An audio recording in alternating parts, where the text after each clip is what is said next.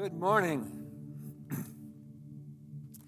I uh, was reading a survey this past week, and um, I thought to myself, this fits, it's a perfect introduction to my sermon, in which the title of our sermon is, What Do You Believe About Jesus? And this survey um, was really, really interesting. So I thought we'd have some fun together this morning and take part of this survey, just real briefly, just to kind of see how you guys do with these questions. You ready? Someone say yes. Okay. They're true or false questions. Here we go. First one Jesus was a great teacher, but not God. Now, wait, hold on, hold on. I'm glad you're eager here, but before I give the answer, I want you to see 52% of Americans said true. Worse than that, 38% of evangelical Christians said true. You want to reconsider your answer? Good, because you're right. It's false. Isn't it alarming? 38%. I mean, this is bad enough, but 38% of, you know, evangelical church-going Christians. Wow, gets worse. Second question. Jesus is the first and greatest being created by God. True or false? Good for you. 70. Someone go, what? Come on, come. Good, good, good. 70% of evangelical Christians said true. This is false. Third question. When he lived on earth, Jesus was human and committed sins like other people. Uh, was he not human? Uh, yeah, but did he commit sins? No, no matter whether 48% of American adults say that's true, it's not true. Last question. Beliefs about Jesus are a matter of personal opinion, not objective truth. True or false? 40 or 38% of evangelical Christians say true. Evangelical Christians. It's false. See, it's, it's bad enough that our country is clueless about Jesus, and that's troubling. It means we need to do a better job of telling people about Jesus. Amen? We need to do a better job evangelizing our culture. But it's not just troubling, it's alarming that so many evangelical Christians are, are wrong about Jesus.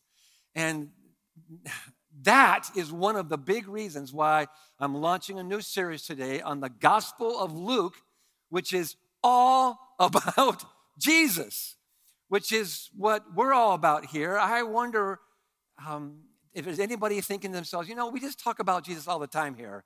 Now we're going to study the Gospel of Luke. Really? I hope no one's thinking that because our mission is leading people, right? You all know this? The mission of our church, leading people in the adventure, and I like to expand it to follow Jesus, to learn from Jesus, to become like Jesus. Leading people in the adventure, becoming like Christ. That means we start with listening to Him, following Him, learning. So we need to get into a gospel to learn the truth about Jesus. Now, you know, I, I checked the last time that we preached through a gospel was the Gospel of John. We started in 2015. That was, what, seven years ago. And, and since then, we've, we've been preaching through the Bible. We preached through 2 Timothy, 1 John, Habakkuk, Ephesians, Ruth, 1 Thessalonians. And you know, there's things about Jesus in some of these letters, not Habakkuk or Ruth. But you know, this is good stuff. It's the Bible. But it feels to me like it's time to get back to Jesus. Amen? And, you know, if you're thinking to yourself, so, you know, we did John, you know, again, seven years ago. So is this just a rehash of John? Do I really need to come? Because I was here when we did Gospel of John, so I can just take a break. And no, no, no, no, not, not at all. In fact, let me just real briefly contrast Luke and John. Both great books, but this will help you see why I'm kind of excited about Luke is that Luke focuses more on the humanity of Jesus, John on the divinity of Jesus. They're both gospels. We need both of them. And sure, John talks about his humanity and Luke talks about his divinity, but Luke focuses more on his humanity, John on his divinity. In Luke, you get a lot more teaching, whereas in John, it's more of a focus on miraculous signs. Important. 24 parables in Luke, did this surprise you? There's not a parable of Jesus in the Gospel of John. And the kingdom of God, which is a, huge, significant theme in Luke, 31 times it's mentioned, kingdom of God, twice in John. We want to know about the kingdom of God. How about this? Individual people are more focused on in Luke, whereas John wants to talk about theology and symbols. Do we need theology? You better say yes. Okay. but this is just a contrast between the two foci of these two gospel writers. And speaking of individual people, Luke talks a lot more about women. There's stories about women where John, you know, mentions women here and there, but it's a lot about men. Um, the marginalized, the poor, the outcast. Luke really sees people like Jesus. He, he's, when he hears the stories of Jesus, he wants to include the stories of the marginalized, whereas John keeps talking about the Jewish leaders over and over and over again. But probably my favorite, contrast between these two is that Luke is more focused on how disciples live, whereas John is focused on what disciples believe. Very, very important. But I love the focus on how do I live this out that Luke gives us. And so as you see those, you're like, well, man, we definitely need to study Luke along with John because there's so many things that Luke focuses on that John completely ignores or that Luke um, gives us an insight into that John doesn't even talk about. For instance, I'm going to put up on the screen some things that are only in Luke, not in Matthew, not in Mark, not in John. And two of these are, you know, people's favorite parables the parable of the Good Samaritan and prodigal son only in Luke. You want to study Luke now? Say yes. Okay. Uh, some more of these parables. These are only in Luke. And then how Jesus lived in the power of the Holy Spirit. Luke is going to help us see that. The story, one of my favorite stories in the whole Bible, the story of the road to Emmaus. These two people um, on resurrection day didn't realize Jesus had been raised from the dead. And it's one of the most amazing stories as Jesus meets with them. And that's only in Luke. It's only Luke tells us that story. So if you're not already excited, turn to Luke chapter 1 and stand with me. And we're going to read the whole gospel this morning. It's going to be great. Oh, I'm sorry. The screen only says four verses, so good for you. Uh, we will read through the gospel of Luke in, in time, but um, I'll be reading out the New International Version. And um, first four verses of Luke. This is going to be great. Here we go. Many have undertaken, let me just pause there. Luke, when Luke refer, uses this word many, he's referring to other gospel writers, most likely Matthew and Mark, not John, because John hasn't been written yet.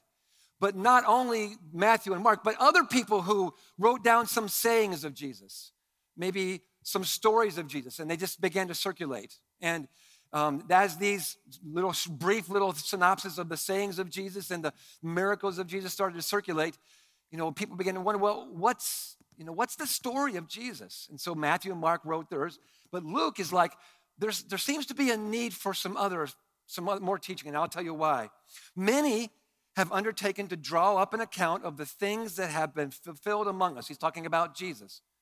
Just as they were handed down to us, significantly, to those who were from the by those who were from the first eyewitnesses. They were with Jesus. Luke apparently never met Jesus or saw Jesus teach, but he apparently interviewed these eyewitnesses and servants of the word, servants of the words of Jesus. And with this in mind, since I myself have carefully investigated everything from the beginning, I too decided to write an orderly account. Um, we find out in the, the, writings of Paul that Luke was a physician. So he's really focused on details. We'll see that. In order. And so he's, he's giving us, um, it's not a chronology. The Gospels are not a chronology, but he gives us a, a pretty good chronological order. He cares about the order of theology. He cares about the order of the events that happen. And so he's, he's giving us an orderly account, not just kind of slipshot all over the place for you, most excellent Theophilus. We'll come back to this guy in a little bit. So that you may know the certainty of the things you have been taught. Let's have a seat. We'll stop right there. And this underlines to me, especially this last phrase, why the Gospel of Luke is so valuable, which is in your notes, and which is why we should study. This phrase at the end of the, of the verse 4, or the, all of verse 4, so that you may know the certainty of the things you have been taught. Now, in Greek, this verses 1 through 4 is one sentence. Don't think poorly of Luke. He's not English, he's Greek, and that's the way they wrote. They wrote long sentences. But we broke it up into four verses, and the, the, the point, you know, the so that. Why did Luke write this? Why is he you know, writing this book to Theophilus and to us?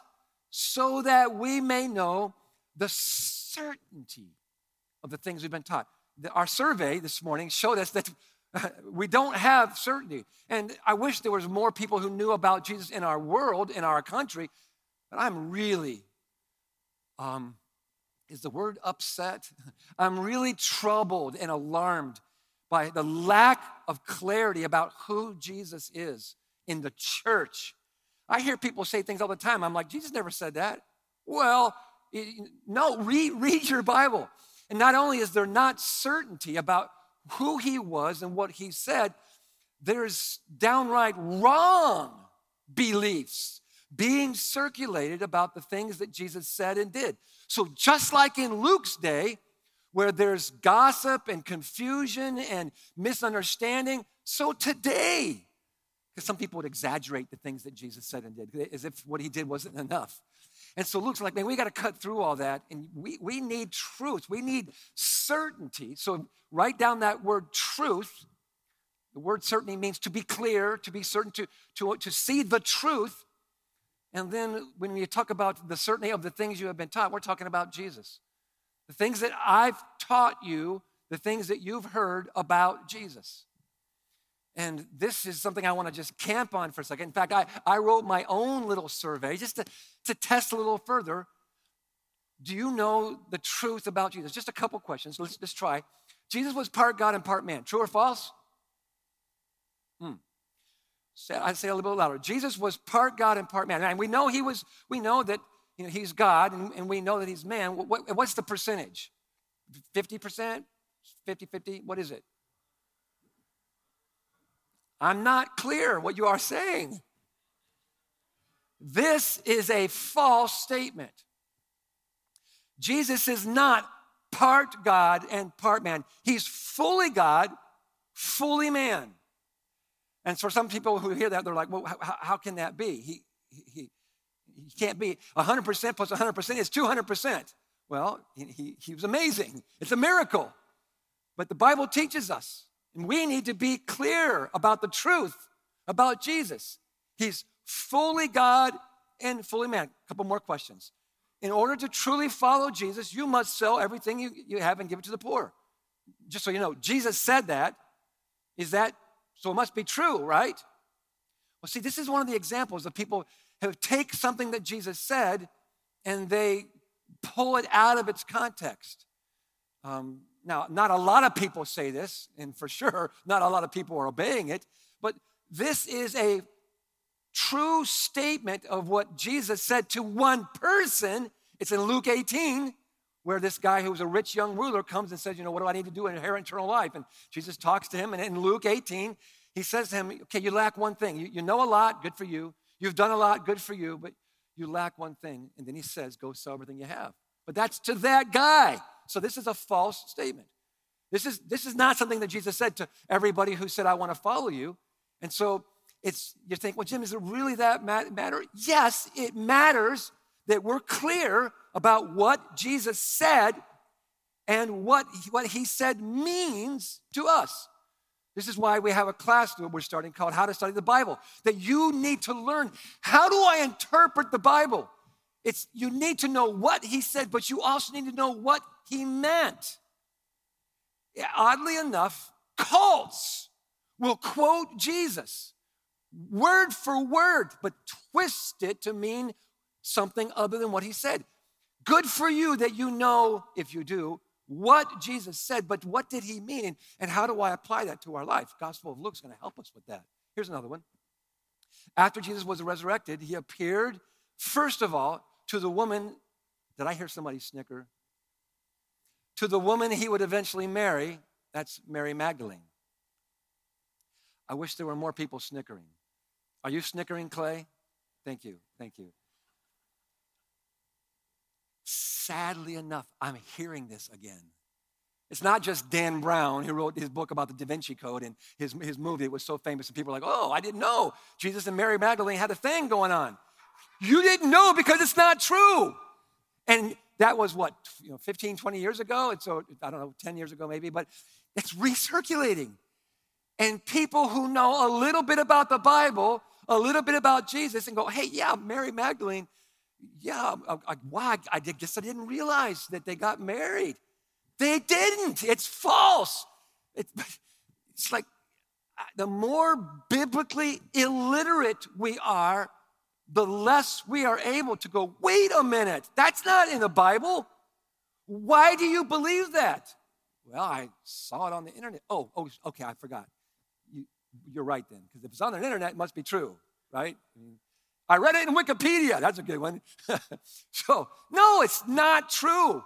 So we, we need to know the truth about Jesus as we walk the gospel of Luke. It's going to help us to know the real Jesus. See, you, you can't follow someone that you not aren't clear about. We want to know the truth about who Jesus is.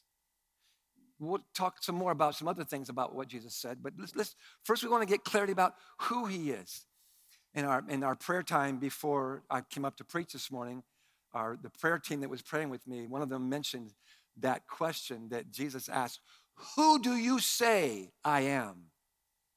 Might be the most, que- most important question in history. Who do you say Jesus is? It may be the question you get asked when you die and you stand before the, the great judgment seat, or you, you stand before Jesus himself. And he asks you, Who do you say I am? A great teacher? A great prophet? Do you, do you know that I'm Savior and Lord of all? And have you submitted your life to me? See, why submit your life to a merely a prophet? You shouldn't. There's been lots of prophets that you shouldn't submit your life to. Why submit your life and worship a teacher?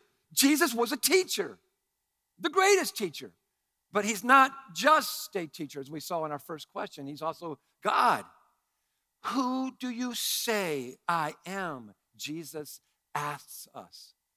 And I think getting past that question, since we're studying the Gospel of Luke, I think we should also ask ourselves the question well, how do you know, Luke?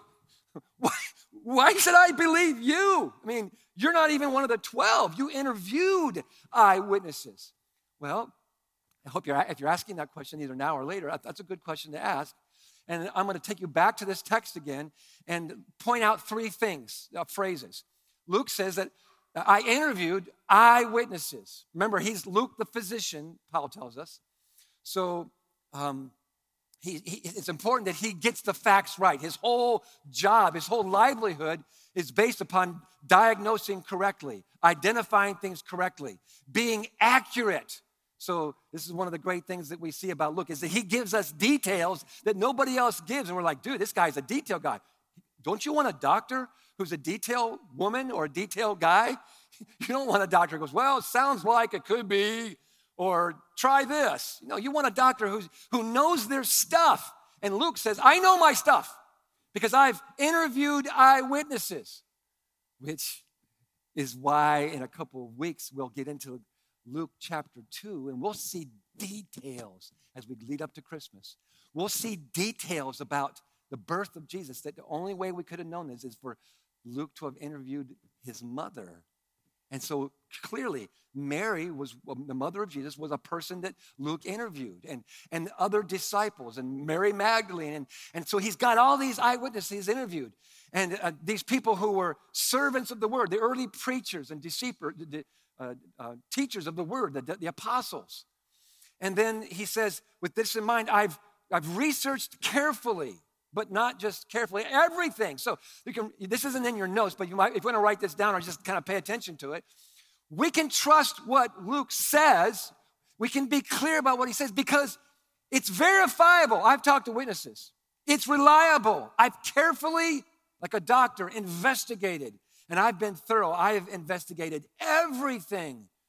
You can trust what I'm saying amidst all the uncertainty, against, um, amidst all of the little stories about Jesus that you're not sure are really true, like one of the sto- one of my favorite stories is, is in the Gospel of Thomas, where the gospel says that Jesus, when he was a little guy, uh, got bored one day and made some birds out of mud pies, you know, formed them and then, you know, made them look and then touched them and they came alive. And he just did this little miracle.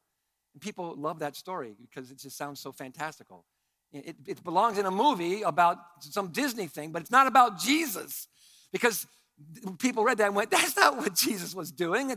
Matthew, Mark, Luke, and John didn't tell us that. That's not one of the canonical stories. It's not true.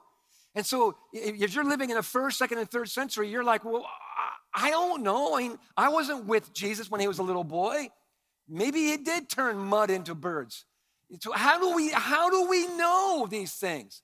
Again, this is what Luke is saying. I want you to have certainty about the stories you've heard, about the things that you've been taught. In fact, let's, let's camp on that word taught. We need to be clear about what Jesus taught. Um, let, me, let me put up some sayings that, um, and just uh, one more, one more little quiz for you, one more little survey. Which one of these sayings was taught by Jesus? I've got, what, um, five of them. Which one of those was taught by Jesus? We want to be clear about what he taught. God helps those who help themselves. You have to love yourself before you can truly love your neighbor.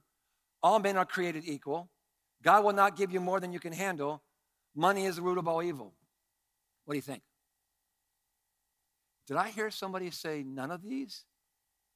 You're right. Which surprises people. You know, now come on. Where does, where does mercy come from? That's the, the Declaration of Independence. Some people, whatever. I hear this one all the time. God helps those who help themselves. That is not in the Bible, nor is it a good summary of what the Bible teaches. Here's a really popular one, number letter B today. Hey, before you can love your neighbors, Jesus said, Love your neighbor. And he said, Love your neighbor as you love yourself. So, what that means is you should love yourself first. That's not what it means. That's not what Jesus is saying. That's the American smorgasbord, what I like to call the Golden Corral Jesus version of Jesus. It, you know, I just kind of know a little bit about Jesus, and I take some other things that I like about being an American, and some other things about, you know, some mystical teaching, and blend that in with my own narcissistic, you know, concepts, and, and I come up with this idea that somehow uh, Jesus is implying that I'm supposed to love myself. No, what Jesus is saying is, you already love yourself. I mean, everybody does. So, so love your neighbor as you love yourself. Do you take care of yourself? You feed yourself. Feed your neighbor. That's, that's what he's saying. He's not saying you should love yourself, but I keep hearing this. How about letter D? How many times do you hear this? A lot of you think this is in the Bible that God won't give you more than you can handle. not only is that not true, but it's 100%, 180% opposite. God will sometimes give you more than you can handle. So you'll learn you're not God. You need Him. Absolutely, He will give you more than you can handle. The Christian life can't be lived in our own strength. And how do we learn that? By getting in over our head, by learning, boy, I shouldn't have tried to do that in my own strength. I do need God. But this is that folk theology that's so dangerous. What's the antidote for that? Read the Gospels. Can I get an amen? What did Jesus actually teach? We need to get back to what he said. Well, you say, well, he said letter E. I know that's a trick question. It's, he actually did not say that money is the root of all evil. Some of you know. What did he actually say? That the, the love of money. Well, it's just a couple words, but it changes the meaning. So whether it's a flat out lie or whether it's just a misunderstanding or whether it's just a twisting of words. I, this, I could give you all kinds of examples. We need to be clear about what Jesus taught. Because following Jesus in our day, 2022, must be rooted in what Jesus did in his day first century scriptures, the, the Gospels of Matthew, Mark, Luke, and John, what they, uh, inspired by the Holy Spirit, record what Jesus said and did and taught. See, we talk a lot about discipleship here at Church Open Door, but if, if we don't have clarity about what Jesus actually taught in his day, what he actually did, then our whole foundation of discipleship is shot. So, this language about what he taught, as I want to camp on that a little bit because Luke uses a word here that's a specialized word. He could have used other words that, that, that describe teaching, and that, that, like didasco gets used throughout the, the Bible. It's a really important word. The word means teaching, mean, you know, uh, uh, or the verb form to be taught. Very important. But Luke doesn't use that general word. He uses a specialized word that is the word katekeo or catechesis.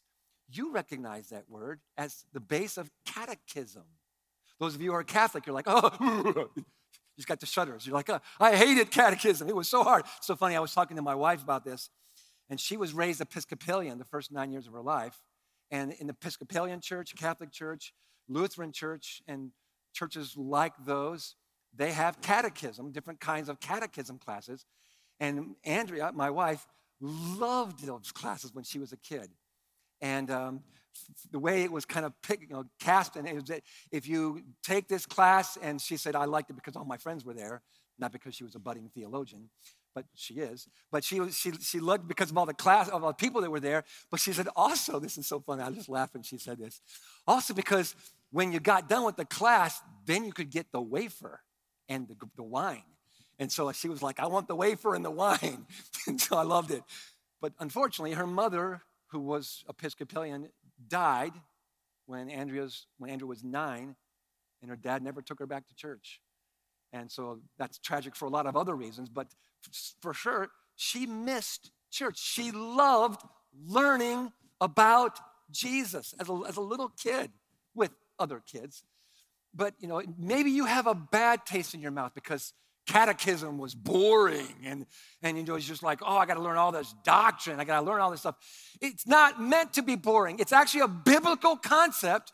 Luke's the first one to use that word. And catechesis is, refers to a specialized um, focus on a particular kind of teaching. And it's the word for Christian teaching about the Christian faith for lifelong discipleship. That was the goal. That's, that's the, you know, the word itself means to, to echo orally. So, so that you speak um, and echoing your teachers. They teach you something, and then they ask you a question, and you echo back. Cat to echo. We get our English word echo from that. So you echo back the truth to your teacher. I also like that it, it, we are to be an echo of the life of Jesus. Isn't that cool? That, that we, we echo the words of Jesus in our generation. We echo the life of Jesus in our generation. We're an, hopefully an accurate echo of what Jesus said and did. That's all based in that word. But it's the idea that we want to be clear about what Jesus actually said and did and what he actually taught as we live as disciples. from the very beginning, from the very beginning, the early church grasped and understood and taught the importance of teaching about discipleship. And that's our next reason for why the Gospel of Luke is so valuable because it helps us see the meaning. We see what discipleship looks like. Remember, I said how Luke helps us see how we live as disciples. And so here at Church the Open Door, we're, we're always talking about discipleship. It's, it's absolutely critical that you see this is not something that we came up with, that you know, Pastor Jim just really cares about discipleship. Well, he does. I'm talking about myself in the third person. I do, but it's because the early church cared about it, because Jesus taught his disciples. And our biblical illiteracy in America and in the church is killing us. It's actually sending some people to hell because we don't worship in America the real Jesus. And as we saw from our survey, we don't have clear teaching about Jesus.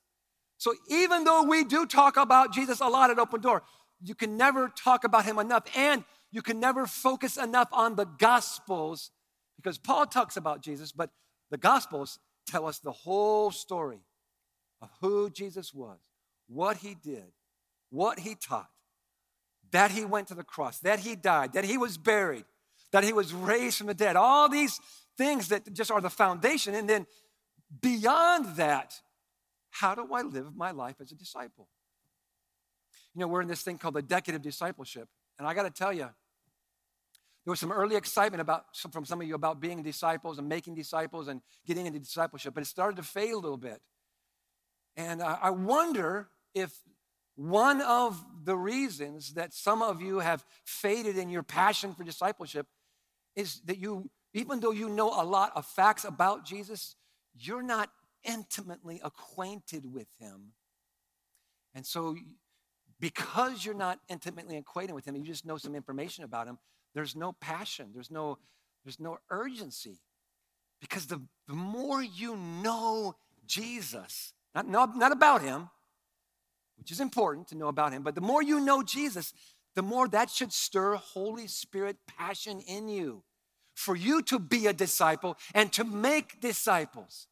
So that's another reason why we're diving into the Gospel of Luke. And I told you we would come back to this guy, Theophilus. Luke is probably discipling Theophilus. It's, and I, am not making this up, it's what other scholars see, and I'll show you from the text here what I mean by this.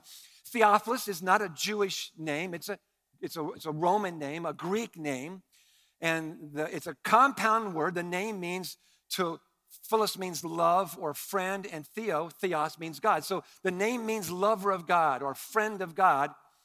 And I love the fact that it's, it, it's, it's a Greek name, it's a Roman name, because that helps us remember that also Luke was a Gentile, and he's now discipling this Gentile, teaching this Gentile, and actually writing a discipleship book for him. Because I want you to be, I've written this thing down so you can be clear, so you can have the certainty of the things you've been taught. I've taught you orally, I've preached, I've, I've taught, I've sat down with you. But, but Theophilus, if you're going to take this discipleship thing seriously, there's some things you need to study. There's some things that I want to write down for you so that you can read them again and again, so you can meditate on them, so they can form your thinking. As important as what I've taught you orally, Theophilus, it's, it's even more important that you be able to go back again and again to, to the original, go back and again and again to what I actually said, to remind yourself. Because the old telephone game can, can happen in any generation that did he really say? Now it would have been harder in that generation because i don't know if you've ever heard this before but it was an oral society o-r-a-l meaning that they they, they told the stories of god and they told the stories of the nation of Israel. And they told them again and again and again. And when Jesus came, they told the stories of Jesus and they would repeat them over and over. And if you got them wrong, you would get disciplined. So today, um, you know, we are not used to being oral listeners. We're more focused on seeing and watching videos and, and, and even, you know, some people still love to read. But in that generation, people didn't have books. And so it, was rare for someone to have their own copy. And so they told these stories orally and they listened to them and they repeated them and they listened to them and repeated them and listened and repeated. And they kept correcting until they got them straight. But in, as important as that was, Luke says, I want to write things down for you so you can study them. Why do we have Bible study at Church Open Door? Why do we have classes that teach you how to study the Bible?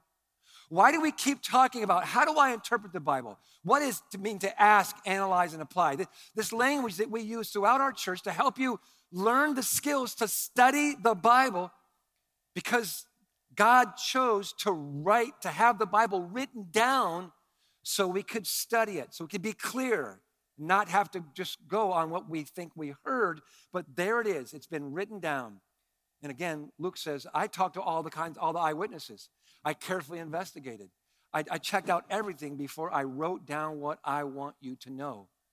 And that helps me because Luke was the first Gentile who, again, non Jew, who wrote the story of Jesus that happened, you know, at this point, probably 30 years ago.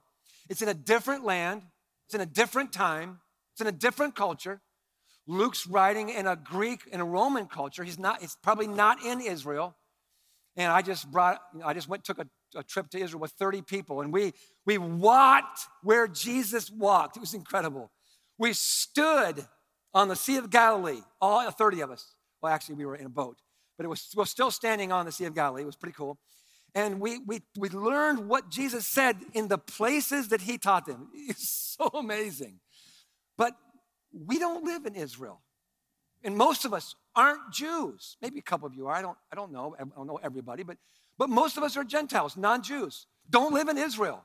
It's a completely different culture, it's a completely different time. And I, we've got to learn how to, you know, live as a disciple of Jesus in a different time, a different culture, a different country, and in a way that is, that is relevant to today. And Luke helps us do that because Luke was the first one to write to people like us about that Jew named Jesus who lived in that Jewish country called Israel with all their customs. So Luke explains things to us like a Gentile needs explained. It's, it's just so cool. He helps us know what disciples are supposed to know, what we're supposed to believe, what we're supposed to do. He, he, he, he uh, lines all this stuff out for us so we don't have to be confused about what am I supposed to know as a disciple? And what am I supposed to believe as a disciple? That's why he wrote. But maybe most importantly, what is a disciple supposed to do? Because the truth is, I know this about a, a, number of you. There's a number of you, I'm looking at you right now, who know a lot about Jesus. And you even know Jesus. You're, Christian, many of you are Christians. You know Jesus and you know about Jesus. You've studied your Bible. You know what to believe. Way to go. But the truth is, many of you have not moved to doing what Jesus did. I'm so glad you know your Bible. I'm so glad you know about Jesus. I'm so glad that you have your theology right. Many of you, you believe the right things. But what good, Jesus would say, what good is, is knowledge and belief if it doesn't affect what you do? How many times did Jesus say, He who has ears to hear, let him hear? Don't just be hearers of the word, but also doers of the word. And what did Jesus tell his disciples to do? Well, many things, but the last thing was go make disciples. I'm not going to ask for a show of hands because it would be embarrassing. But how many of you who know Jesus, who are following Jesus, who believe the right things about Jesus, who would call yourself a disciple of Jesus, are making disciples of Jesus. It would be embarrassing if we already if we if we ask for a show of hands. And I'm here to say to you, if you're not making disciples, then you are not following the biblical concept of discipleship. Because disciples are not just people who follow Jesus, they learn from Jesus to become like Jesus, and Jesus made disciples. We're not supposed to be disciples. We're supposed to be disciples who make disciples, who make disciples, who make disciples. So the, the people that we are make, the disciples we're making, they should be making disciples. That's what's supposed to be happening. That's what Jesus commanded us to do. So way to go if you know and believe, but what are you doing? I could finish right there because that's like, whoa, heavy. But let me end with a third point by going back to verse 1 that I, I skipped over on purpose. I love doing this. Verse 1 Many have undertaken to draw up an account of the things that have been fulfilled among us. I skipped over it because I wanted to save for last this word fulfilled. It's a cool word. You would think that Luke would say, I, I, I you know, many people have taken to have undertaken to draw up an account of the things that happened among us. the things that occurred, um, the things that were said and done. He uses one of these specialized words, the word fulfilled, which is a word that, eh, that implies there's been a promise or a prophecy made here, and now it's fulfilled here. It's a powerful word. Things that get fulfilled are things that have been promised or prophesied. And what Luke is giving us a sneak peek in, in the very first verse, is where we're going to go for the rest of this series is we're going to look at the promises that luke is going to help us see i call them the promises that change the world that's the, the sermon series we're in that i'm launching on the gospel of luke for four weeks we're going to focus on the promises that changed the world now there's a lot of promises that are made. Maybe you made a promise to your spouse. Way to go. It changed your life, but it didn't change the world. How many promises have been made and fulfilled that literally changed the world? The Bible ones. And there's tons of them, but Luke's to walk us through a series of them. And, and I'm to pull these out beginning next week. Well, I'll just pull out a couple today, but more into it next week. We'll I'll explain what all these little symbols mean. But what I want you to see is that Jesus, and what Luke wants us to see, is that Jesus is not just a, a guy who lived, who lived an amazing life, who died for you, who was raised from the dead, all amazing, wonderful things. But all that that happened was a fulfillment of the things that God has been promising for thousands of years. This idea of what Jesus said and did, it was all strategically and intentionally fulfilling the promises of God. Jesus fulfills the promises of God.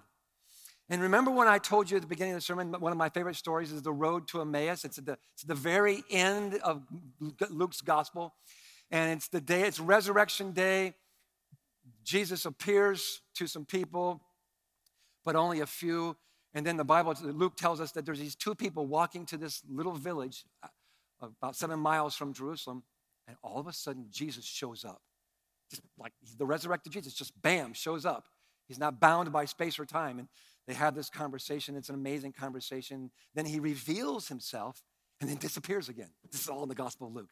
And these guys freak out and they run back to Jerusalem, join up with the apostles, and say, We saw Jesus. I mean, he, he, he, he they're just blurring all themselves. Just, you know, he was there. He broke the bread. We saw him. He was telling us all these stories. And he was, you know, opening up the scriptures to us. It was amazing. And I was just, wow, you know. And then all of a sudden, as these two people are spitting and shouting and trying to tell the story, Jesus shows up with the rest of the disciples and those two. they all start freaking out. And Jesus says this. Whoops, it's Luke 24 44. It's missing. Here's what he says Everything must be fulfilled, Jesus, that is written about me in the law of Moses, the teaching of Moses, the prophets, and so basically what we call the Old Testament. And Jesus walks them through here, here's just a couple of the promises that Jesus fulfills the promise of deliverance and freedom, the promise of redemption, salvation, the promise of forgiveness, Messiah, kingdom, resurrection, eternal life. All these promises and more that were made in the Old Testament. And some people saw them and some people didn't. Some people said, well, that makes sense here or there, but nobody saw that they all were fulfilled in Jesus until Jesus began to teach. This is me. I'm the suffering servant of Isaiah 53. I'm the servant of the Lord of Isaiah 61. I'm the servant of the Lord of Isaiah 40, 41, 43. I'm the guy in Genesis 3. I'm the guy that, that's described in, in the laws of Moses. I am the fulfillment, me personally. I'm the fulfillment of all the promises of God. And just so you don't think those are just promises for the Jews, write down in your notes that God has made these and more promises to you. And we'll, we'll see some of these over the time that we go through the, the Gospel of Luke. But let me end with a promise that John tells us, because it's a promise that you need every day. It's a promise that I need every day. Might surprise you. Here's the promise. If we confess our sins, He is faithful. That's God. He is faithful and just, and He will forgive us. That's the promise. If we confess our sins, He's faithful. John goes on to say, if you try to say you're not a sinner, you're, you're, you're confused, you're, you're lying, you're deceiving yourself. Here's a promise that was made 2,000 years ago and is for you and I. And this promise that John tells us about is a promise that Jesus made to John and to the rest of the disciples. So they would pass it on to us because you and I need this because we sin. Now, can I show, so, see a show of hands? who, who needs the gospel forgiveness of Jesus Christ? Eh, everybody should have their hand up. All have sinned and fall short of the glory of God. We need this promise. Thank you, John, for writing it down. Thank you, Jesus, for telling it to us. But not just telling us, but being the fulfillment of that process, of that promise. You say, what do you mean? Let me take you to the last night before Jesus died on the cross. We call it the, the Last Supper. They called it a Passover meal. And Jesus says in Luke 22, there's Luke again. After, after supper, Luke says, Jesus took the cup, that's the cup of redemption, saying, This cup, and he uses a phrase that Matthew doesn't use, that Mark doesn't use, that John doesn't use. Only Luke uses this phrase in the gospel. This cup is the new covenant. What is a covenant? It's a promised agreement. There's our word again. At the Last Supper, Jesus is making promises.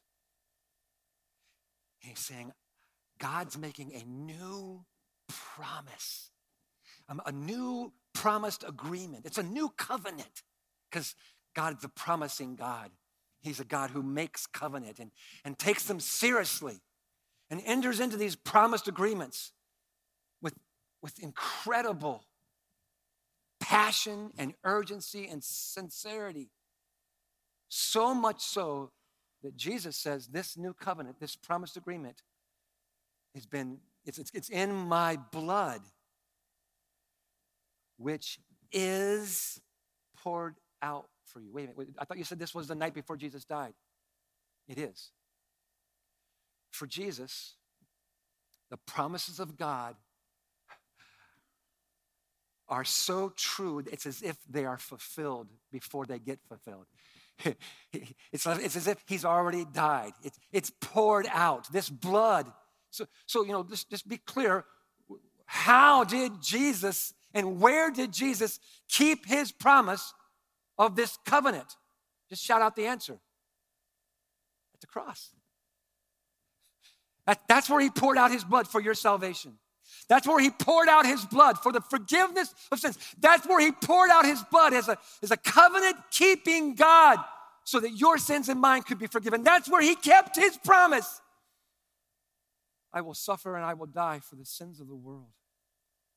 That's you. That's me. Our promise keeping God. Jesus is such a promise maker and promise keeper that that's all he can think about the night before he dies. I'm keeping the covenant. I wish that we saw covenant keeping half as serious as Jesus did.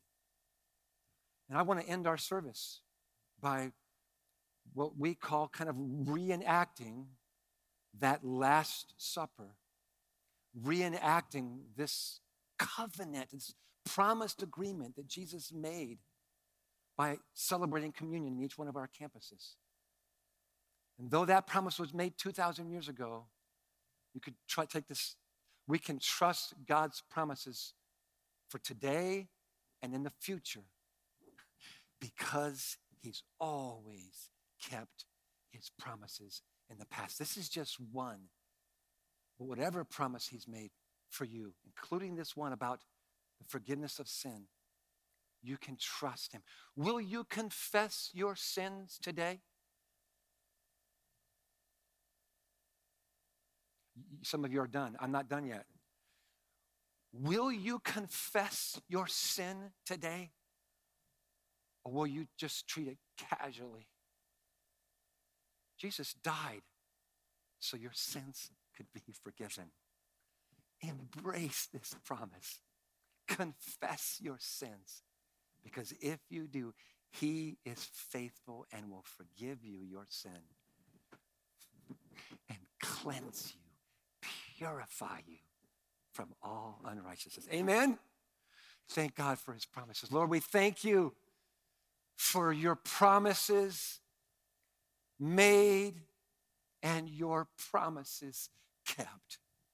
And We live in this promised agreement. We live in this new covenant. We live tasting the fulfillment of the promises that you've made. So, Lord, I pray for each person listening to my voice in all of our campuses, at home, on the radio, wherever we are, we will confess our sin. We will own our sin as we come to the table. We think about the bread and the cup and what it represents. And may all over this church you hear honest, real confession. Forgive us our sin, Lord. And we know you will because you promised. What you say, you do. So, Lord, take us to that place. Take us to the cross, that place of mercy and grace. Take us to that place you kept your promise. And may we step into it today. For we pray Jesus' holy